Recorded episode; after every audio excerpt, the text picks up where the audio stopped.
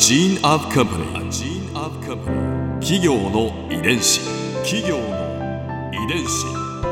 全国に546万社以上あるとされる日本の企業その企業の数だけ理念があり使命があり人間ドラマがありますこの番組ではさまざまな企業のトップや社員の方にお話を伺いながら成長する企業の DNA を解明していきます企業の遺伝子ナビゲーターは私千葉なクララとクオン株式会社代表の武田隆さんです。武田です。よろしくお願いします。今日は株式会社モスフードサービス代表取締役会長桜田敦さんをお迎えしております。よろしくお願いいたします。はいこちらこそよろしくお願いします。今回はモスフードサービスの DNA について伺います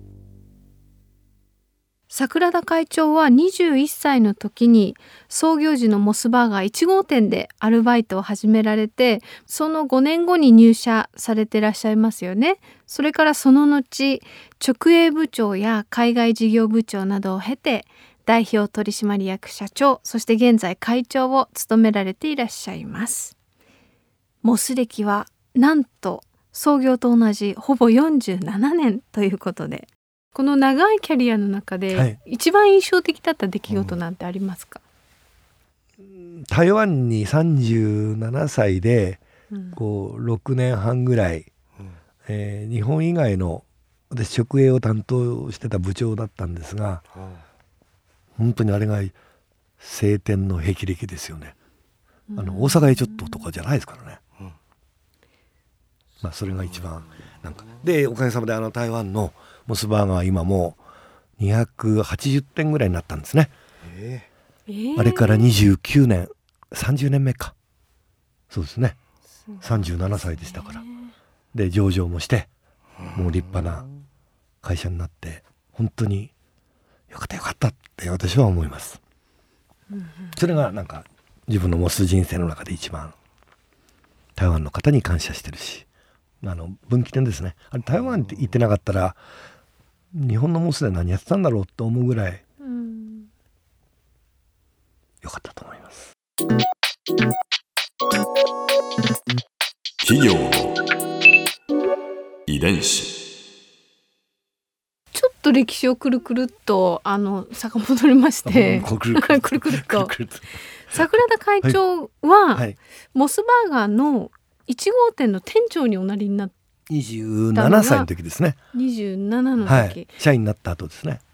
その時って、はい。あの同業他社さんというかマックですよね。ライバルがいらしたと思うんですけれはいマクドナルど、そうですそうです。あのモスの1号店が当時本当に9坪ぐらいのお店ではいで蓮向かいにあのマクドナルドが1号店の近くに。いや目の前です。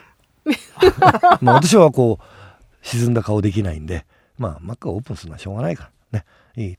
でみんなに言ったのはもうとにかくもう一回自分たちこれ自分でもかっこいいなと思ってもう一回自分たちがじゃあ笑顔が本当に出せてたんだろうかとか商品本当に心込めて作ってたんだろうかとかお掃除っていうかねもう本当にピカピカに自分たちはお掃除してたんだろうかっていうのをねもう一回大したことできないかもしれないけどみんなでやろうね。もうそれだけ。って言ってもうみんな「店長大丈夫ですか?」って言って「大丈夫だよ」って言いながらドキドキしてるんですよね。でオープンした日はおかげさまでもう朝からお客様はもう朝7時開店でしたから、でそんなにあの予想もしてなくてまあ、どまあ、昼創業者なんかも明日ねどうせ売れっ子ないからね、えーちょっと休んどいた方がいいよぐらいに休んでっていうのはあのゆっくりでいいからもうとんでもないです。朝からお客様いっぱいで、もう皆さんも本当にありがたかった。もう涙出ましたもん「え店長ね大丈夫だよ。僕たち応援してるから」常連の方々、常連の方が1週間うん、34回の方が全部その日に来ちゃったみたいな。うん。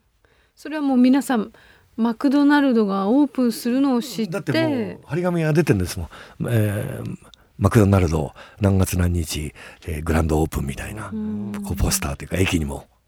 それは皆さん知ってます。でもみんなからやっぱり私よりも、えーその創業以来ずっと創業者も、えーずっとお店入ったじゃないですか。だからそういう人がこうつないでいってそれでみんなから常連っておっしゃいましたけども、あの本当に支えてくれる人がで高校生中学生やっぱり一番多かったですね。あの女子高生もうわーっともう3時半とか4時ぐらいがピークでしたね。もうみんな来ちゃうんですもん。あーなんかありがたいですねありがたいですよ。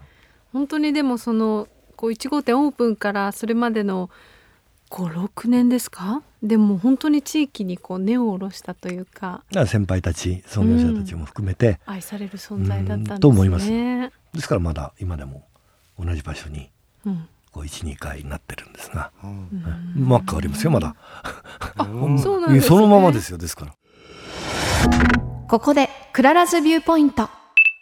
今回桜田会長のお話の中で私が印象に残ったのは黒船襲来の当日ですよ。そのお話すごく面白かったです。やっぱりこう商売敵であるマクドナルドが目の前にやってきたらみんなやっぱりこう恐れおののくところだと思うんですがその日たくさんのお客さんがお見えになってくださったと。いやそのお話を聞いていてこの1号店がオープンしてその日までの約6年間にモスバーガーがこの地域に愛されるようなお店になっていたというなんかそういうことをこうひしひしとそのエピソードから感じてだからこそ今のモスがあるというか揺るがないモスの魅力が地道に見えるけれどこうやって作られてきたんだなと思いました。企業遺伝子